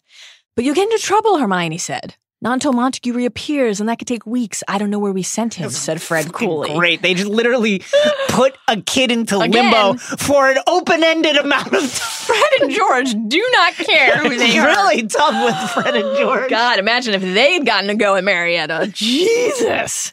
Graham, dear sweet Graham, will learn much about how the vanishing cabinet works in his time lost in magical limbo, hearing the other end. Yes. Ah, there's a twin, there's a passage. Why does this matter? Because after his escape, Draco will get this information and then will use all of his sixth year to repair this vanishing cabinet to create a passage for the Death Eaters, whom, with Draco's guidance, will use the cabinet to invade Hogwarts with tragic results in Half Blood Prince. Again, another example of how, with JKR, every single detail, no matter how small, is important. Anyway, Fred says, we've decided we don't care about getting into trouble anymore. Now, the twins have always been pranksters, with futures that, in their own immortal words, lay outside the world of academic achievement. But with Dumbledore fled, Umbridge and her fucking inquisitorial very tough. squad out here at war, taking points, about to start interrogating the student body. The twins, they can be docked points, sure, but you know what they can't be docked? Fucks. they have no more left to give. their mother's voice, their tiny bit of discipline that always stopped them just before they put any more than a toe over line, you know, stopped them just short of expulsion, in other words. That battle, that's over. Chaos has won. It is mayhem time. We reckon a bit of mayhem, said George, is exactly what our dear new head deserves, said Fred. They'd walk out right now, in fact, they didn't want to do their bit for Dumbledore first. Filch is another one delighted with Umbridge's rise. He's been dreaming of a return to the ways of the bad old days whence misbehaving students could be disciplined by being hung by chains. Co opting Filch is smart. Filch delivers Harry to Umbridge's office. The headmistress is being suspiciously cordial, asking Harry what he'd like to drink. He's like, What? He's like an Arnold Palmer. Let's have tea and lemonade. Fire whiskey, please? Oh. To drink, Mr. Potter, she said, smiling still more widely. Tea, coffee, pumpkin juice? Uh, no, no, no, I'm good. Umbridge gives Harry a cup of tea. One of the ground rules of war is to never drink anything that your enemy gives you. And helpfully, one of the cats in Umbridge's decorations has eyes that remind Harry of Moody. And he's like, what would Moody do if he knew I were drinking from an enemy? Good. So then Harry only pretends to imbibe, keeping his lips shut tight against the liquid and whatever it contains. We will later find out that Umbridge is trying to slip Harry Veritaserum. After literal torture, what's some light interrogation? But the potion that Snape gave her is a fake. Uh-huh. She doesn't know that though. And Harry, at her insistence, continues to mime drinking. I love that she doesn't notice the tea slipping down the sides of his mouth and into his robes. She launches into her interrogation. Good, she whispered. Very good. Now then. And then she leans forward. Where is Albus Dumbledore? No idea, said Harry promptly. Drink up, drink up. You're not drinking it. Drink it, but finish that. Now, Mr. Potter, let us not play childish games. I know that you know where he has gone. Actually, Harry doesn't, which yeah. is helpful. You think he tells me shit? Yeah, exactly. Are you kidding? Homie literally hasn't looked at me in a Give year. me a fucking break, let me tell you. when this line of questioning proves to be a dead end, she shifts, very concerningly, asking about Sirius Black. No idea. Umbridge tells Harry that she knows he's been in contact with Black since it was she who very nearly apprehended him when he appeared in the fire in the Gryffindor common room. Still, Harry refuses to play ball. And then a loud boom, boom, boom, series of booms interrupts. The twins promise you mayhem, and are you not entertained? are you not entertained? All throughout the castle that promise mayhem is spreading in the yes. form of fire breathing dragons and spinning wheels of sparklers and rockets, trailing tails of stars, enchanted fireworks, courtesy of Weasley's Wizard Wheezes. Anti magic countermeasures, of course, come standard with these magical fireworks. When Umbridge tries a stunning spell to stop one of the fiery displays, it explodes with, quote, such force that it blasted a hole in a painting of a soppy looking witch in the middle of a meadow. Don't stun them, Filch. Umbridge screams, man, Filch is a squib, so really don't even worry about it. Have you ever literally ever seen him with a wand? Never, like, right? Quite right, you are. yes. The teaching staff, in an act of defiance, take the opportunity to run Umbridge ragged, summoning her to their classrooms, each in turn to ask for help so they don't overstep their authority. that night, with stray fireworks still popping off here and there, Harry again dreams of the hallway, the door to the Department of Mysteries. The door opens, and then for the first time, the door off the circular room does too, and then the door at the end of the room filled with clicking sounds. The dark room he's in is filled with shelves, each containing many glass orbs. From the book, there was something in this room he wanted very, very much. Something he wanted, or somebody else wanted. When fireworks and shouts wake him, Harry's disappointed. Mm-hmm. From the book, he felt as though a wonderful treat had been snatched from him at the very last moment. The only feeling that matches that desire, the sickness in his stomach when he remembers he has occlumency the next night. Harry heads to his next occlumency practice, but dreads it. Harry's worried Snape will know he hasn't been practicing. What will his intrusions reveal this time? But it's moot. The session's broken up before it even begins by the sudden intrusion of Draco Malfoy, little Death Eater Jr. needs the professor's help dislodging Graham Montague Grammy from a toilet. Which Jason says is where he belongs. I so feel his, bad because he's his owl. His owl should deliver all his mail just to a toilet. and we wonder why the houses can't unite. Yeah. Please make yourself at home, Graham. Snape covers by telling Draco that Harry's there for remedial potions. And though Harry's glad for any excuse to skip this night's lesson, buy some more time, it feels like fucking shit to know that Draco's going to spread that around the entire school, which he surely will. When they leave, Harry, you know, this has happened before. Just a dancing light, a little Yeah. glimpse of something, something. What's that? Oh boy. Okay, well, before each training session, Snape removes memories, storing them in the Pensieve. What is in there that he doesn't want Harry to see? Particularly potent thought for Harry after a lesson in which he did break through Snape's defenses and catch a glimpse of his memories. The potion master has been rifling through Harry's mind, looking at Harry's most intimate memories and commenting on them. It's good for the goose. Harry can't help himself. Again, the battle within. He knows that this is insane, but he's so recklessly curious. He's You got gotta- find out. you gotta lock hiding. your Pensieve when you leave the room. Yeah. And this that's also like just 101. Like Yeah. what are we doing? Very tough look for our guy Severus.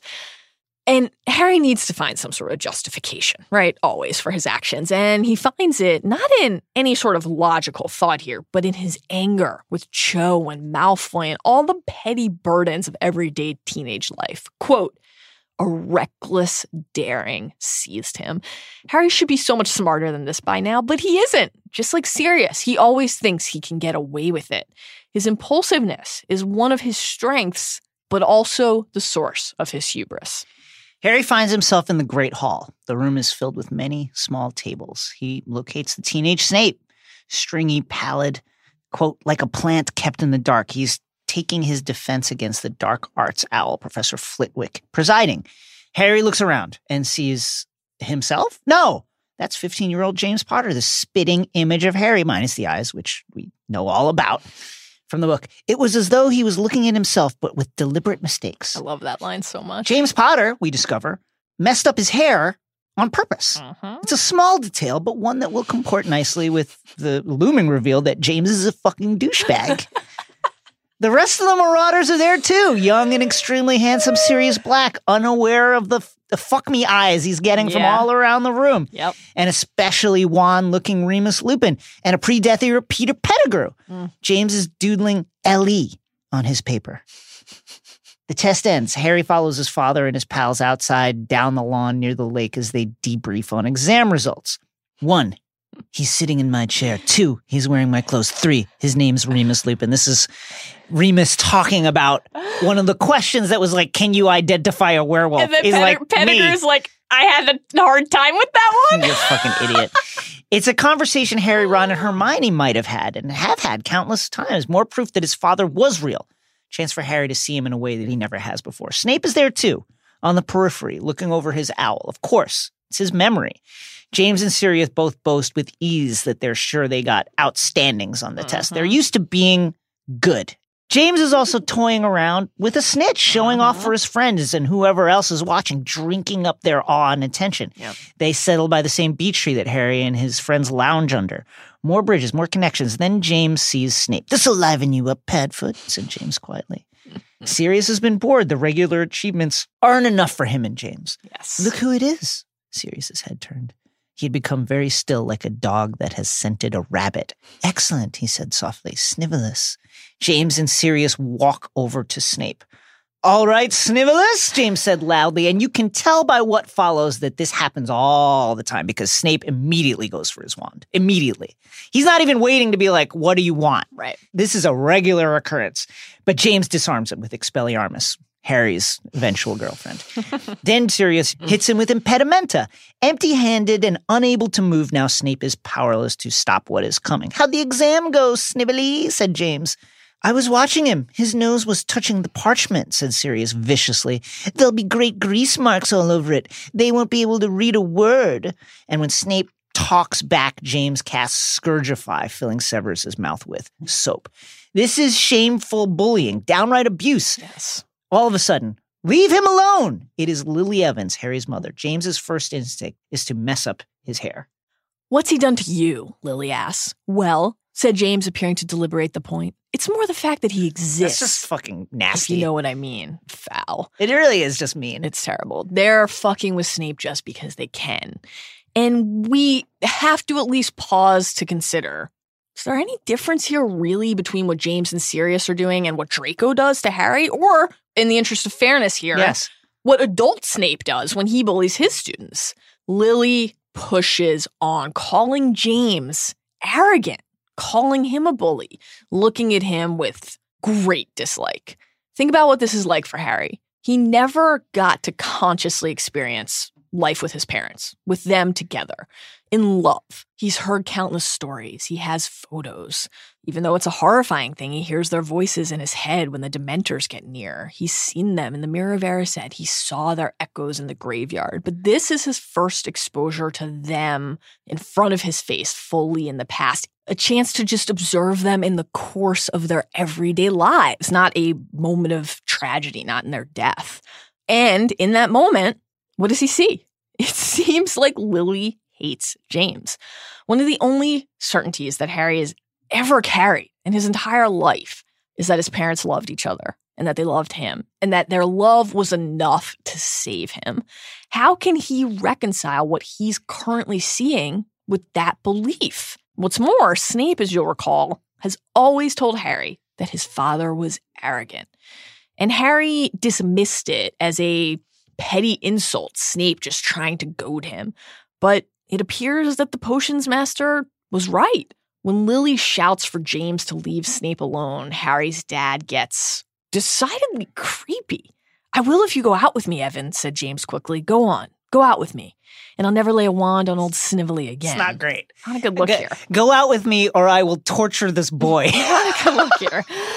And Lily says, I wouldn't go out with you if it was a choice between you and the giant squid. Snape, meanwhile, goes for his wand and he manages to get off a curse, slicing James's face. It's not enough to stop the assault. James reacts, hanging Snape upside down using what we recognize as Levicorpus, exposing Snape's milky white legs and filthy underwear. And we will learn in Half Blood Prince the spells used in this sequence are of Snape's own invention.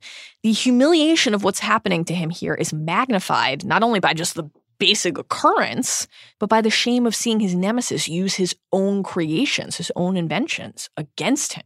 And the gathered crowd laughs. James drops him, and then Sirius freezes him with Petrificus Totalis. This is a relentless assault. Lily again asks for James to release Snape to leave him alone whether because she's convinced him or because James's inner bully is finally satiated, James does. Says, there you go. And as Snape struggled to his feet again, James says, You're lucky Evans was here, Snivellus. And then Snape replies, I don't need help from filthy little mudbloods like her. We will learn in The Prince's Tale in Deathly Hallows that this moment is one of the great regrets of Snape's life. Lily isn't defending Snape just because she's a nice person, though she is. They're friends, best friends. And in his shame and misery, of being humiliated not only in front of her, but by the boy he loathed who would wind up taking her away from him, he succumbed to his worst instincts, the budding Death Eater within. Lily always saw the best in Snape. And once he lost her, he lost the best of himself too, going over to the dark side, becoming a Death Eater. Only her death, which he unknowingly played a role in causing, brought him back to the light, leading to a lifelong commitment to avenging her and protecting her progeny, even though the boy is a living, breathing embodiment of Snape's bitter regret losing Lily to James. Here, though, we know none of this. Apologize to Evans, James roared at Snape, his wand pointed threateningly at him. I don't want you to make him apologize, Lily shouted, rounding on James. You're as bad as he is. Lily, disgusted, walks away, and Harry watches as James attacks Snape again. He hears James say, Who wants to see me take off Snively's pants? Remember, there's a huge crowd here, mm-hmm. all the students gathered around. Then Harry feels a hand grip his arm and pull him out of the memory. It's Snape. Having fun? Harry's terrified. Snape's grip on him vice like. Amusing man, your father, wasn't he? said Snape, shaking Harry so hard that his glasses slipped down his nose, his face white, his teeth bared. Snape sends Harry away, telling him forcefully, Do not tell anyone what you saw. Don't worry. What Harry saw will take some time, years even, to fully digest. It's a contradiction to everything he's believed, to everything that's guided him to this point, particularly since entering the wizarding world, that his parents were both good and kind and brave. And they were, but they were also three dimensional people. It's not that simple.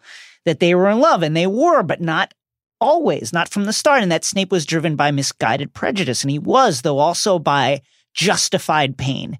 Harry has experienced some of that pain he just witnessed in the memory, but from the other side, from Snape feeling like an outcast, feeling like he doesn't belong, feeling like the plaything for some hotshot bully. Being compared to James has always been a incredible source of pride for him. I fly just as well as he mm-hmm. did. They say I'm like him. He was great. But what if he was not great? Right. And clearly, he seems like a dick. Or at least, what if it was more complicated than that? And what if the source of much of that, Sirius, was also kind of a dick? If the bridge that's always been an anchor for Harry is corrupted, then what compass does he have from the book? What was making Harry feel so horrified and unhappy was not being shouted at or having jars thrown at him. It was that he knew how it felt to be humiliated in the middle of a circle of onlookers, knew exactly how Snape had felt as his father had taunted him, and that judging from what he had just seen, his father had been every bit as arrogant as Snape had always told him. Incredible chapter. Yeah. Mal, I could manure my garden with the contents of that rag. But I'm looking to do some planting, so please toss the invisibility cloak over our heads and lead us into the restricted section to teach us what we need to know about wizarding publications.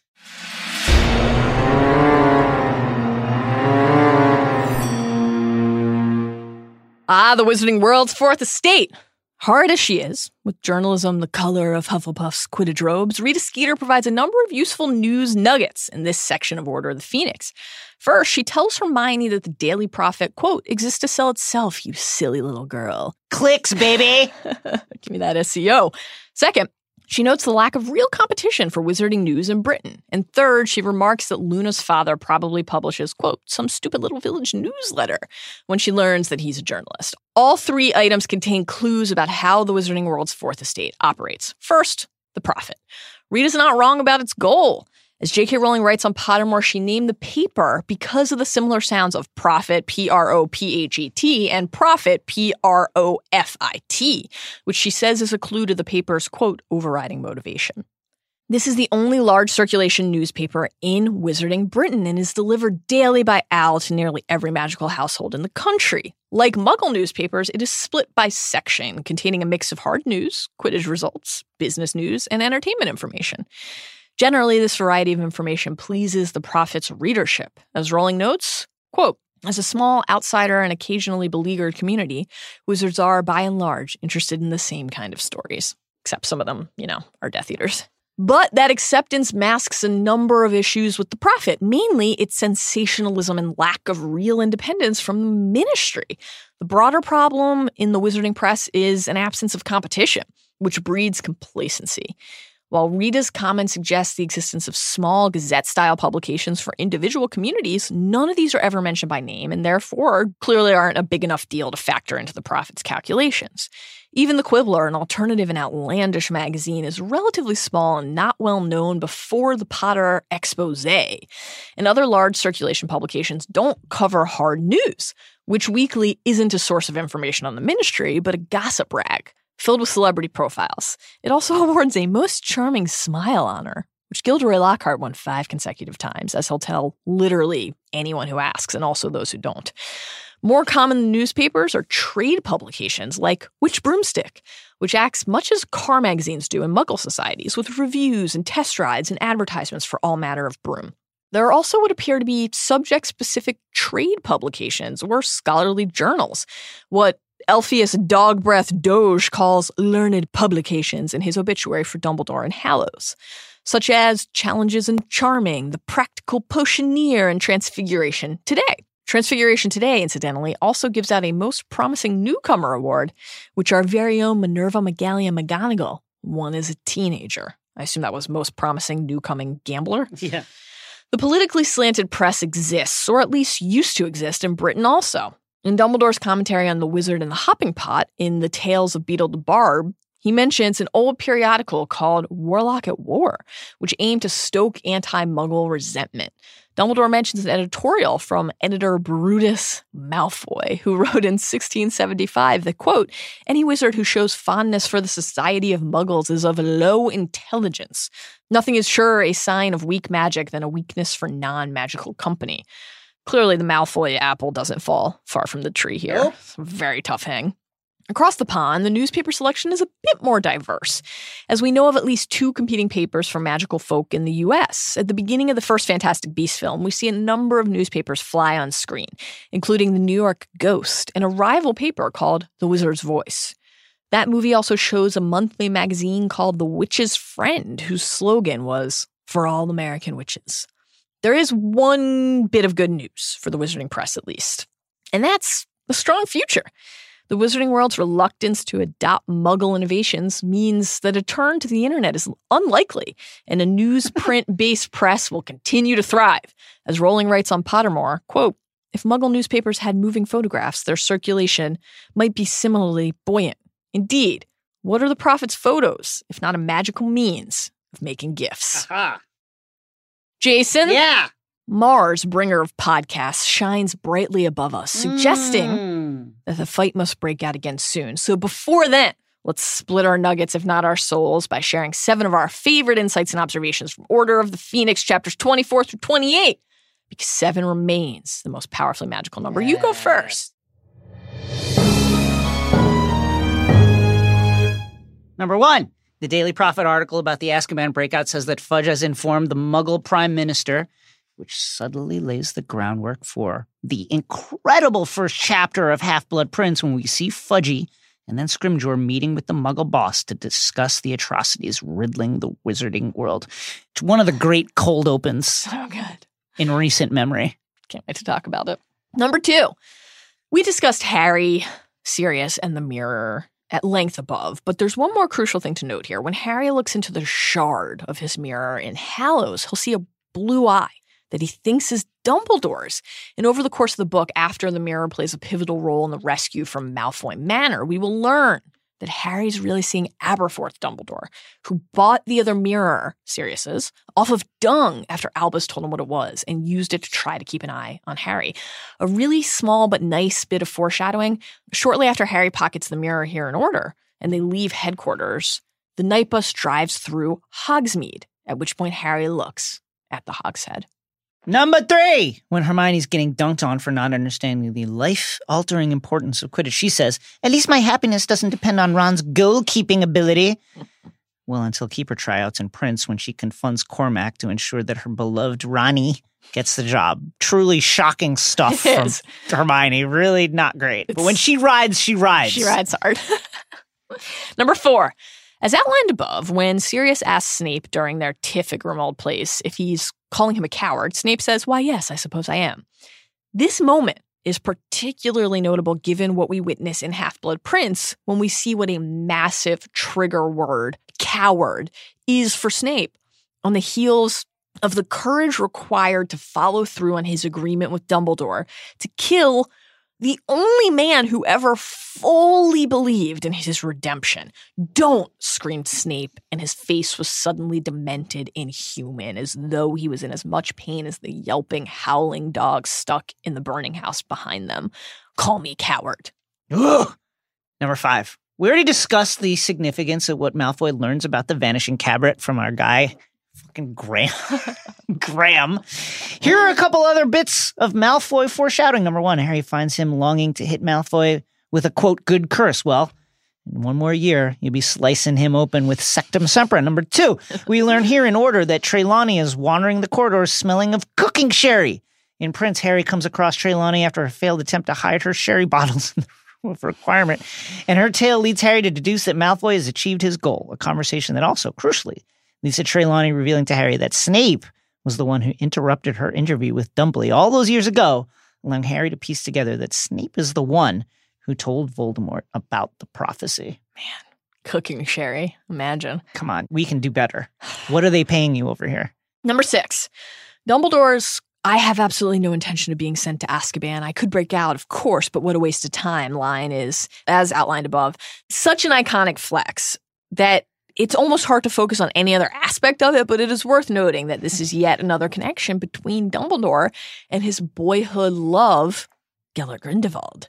We know from the trailers for Fantastic Beasts the crimes of Grindelwald and from the Lego set called Grindelwald's Escape Thank you to our friends at Lego. that Grindelwald will break out of MACUSA Spoiler! custody. Spoiler in the merch shop. Just one more ability that these two immensely gifted wizards have in common. Not everybody could break out, but these two can. Notably, though, while Dumbledore bests Grindelwald in their famous duel, he does not kill him. What happens instead? Glad you asked. Grindelwald winds up imprisoned in Nurmengard, the prison that he built to house his enemies, and the prison in which he will ultimately be killed by Voldemort after decades of entombment from which he was unable to escape. Number seven. Guys, it was really nuts that Lupin and Tonks Crazy. took Harry and company back to school on the Knight Bus. Number one, it's public fucking transportation. And everybody on the bus was like, oh, it's Harry Potter. Everyone. Lupin summoned the bus basically a block away from headquarters, and they clearly didn't factor in the presence of budding Death Eater Stan Shunpike. By the way, shouts to Madame Marsh, who is also violently ill on the bus in Azkaban and yet continues to ride it here for reasons unknown. Why couldn't they just take the Floo Network? Yes, it's being watched, but they can't track it back to Grimmauld. You can't go on public transit. It's really insane that they did that. Like they're so afraid of Voldemort tracking Harry that they have an advance guard take him from Privet Drive, a place we know Voldemort know. can't get him. All right, guys, overlapping patterns of flight to throw off the Death Eaters. If one- Disillusionment charm. If one of us dies, just keep going. Do not stop. How am I getting back to school? Uh, you gonna take the bus? Do you have a We're bus gonna- ticket? I just walk two blocks over and, Do you have and your call Oyster the bus. card? I mean, I guess Mr. Weasley took him on the tube. Anyway, Mal, you're worse than Ron. Well, no, you're not. And good thing because every episode we're gonna honor the person, or I do, who captivated us the most. And today we're dishing out some last minute points and awarding the House Cup to.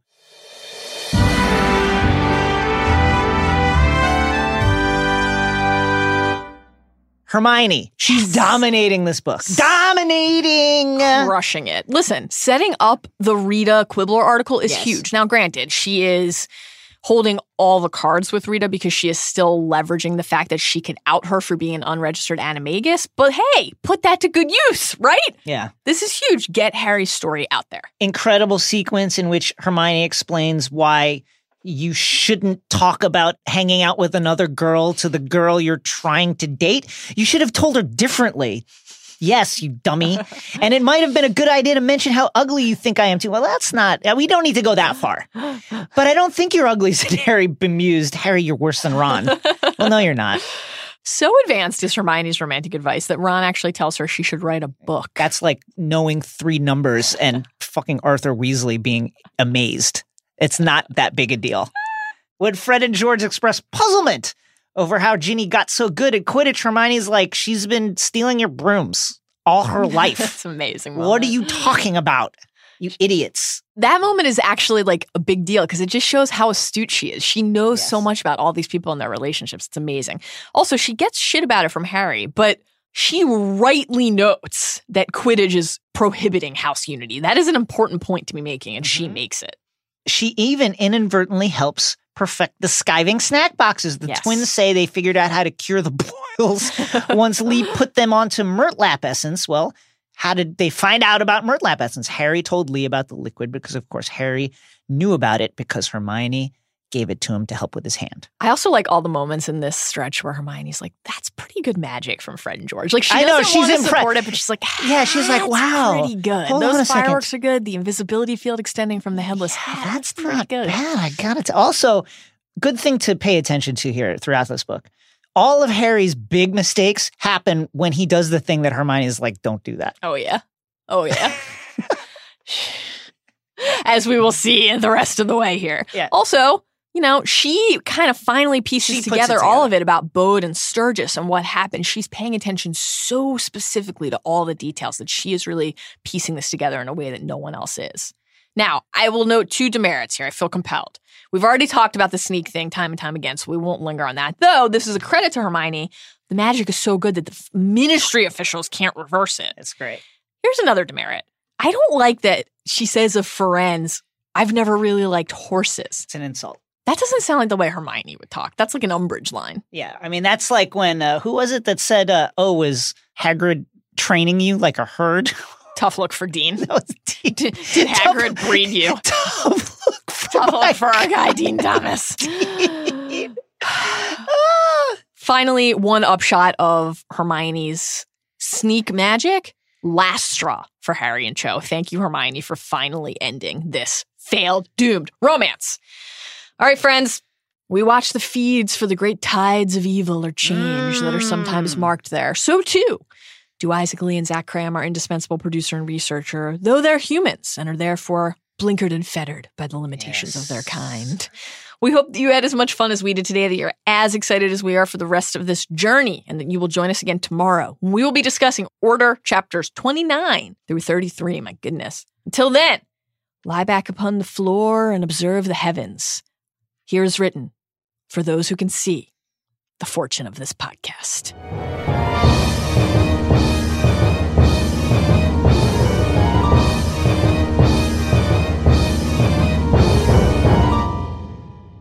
So, are you going to deny that you've been running a secret student defense organization under the nose of the ministry for all these months? Bring in the witness, Marietta. Come in. Now, Harry Potter, your story is about to fall apart now. Marietta, it's okay, dear, to bring your hands. Oh my g- Jesus! Jesus! ah! Dolores! Holy shit! That's uh, Marietta. It's okay. It's okay. It's uh, it's not that bad. I from the, a certain angle you can barely see the pustules. Wow.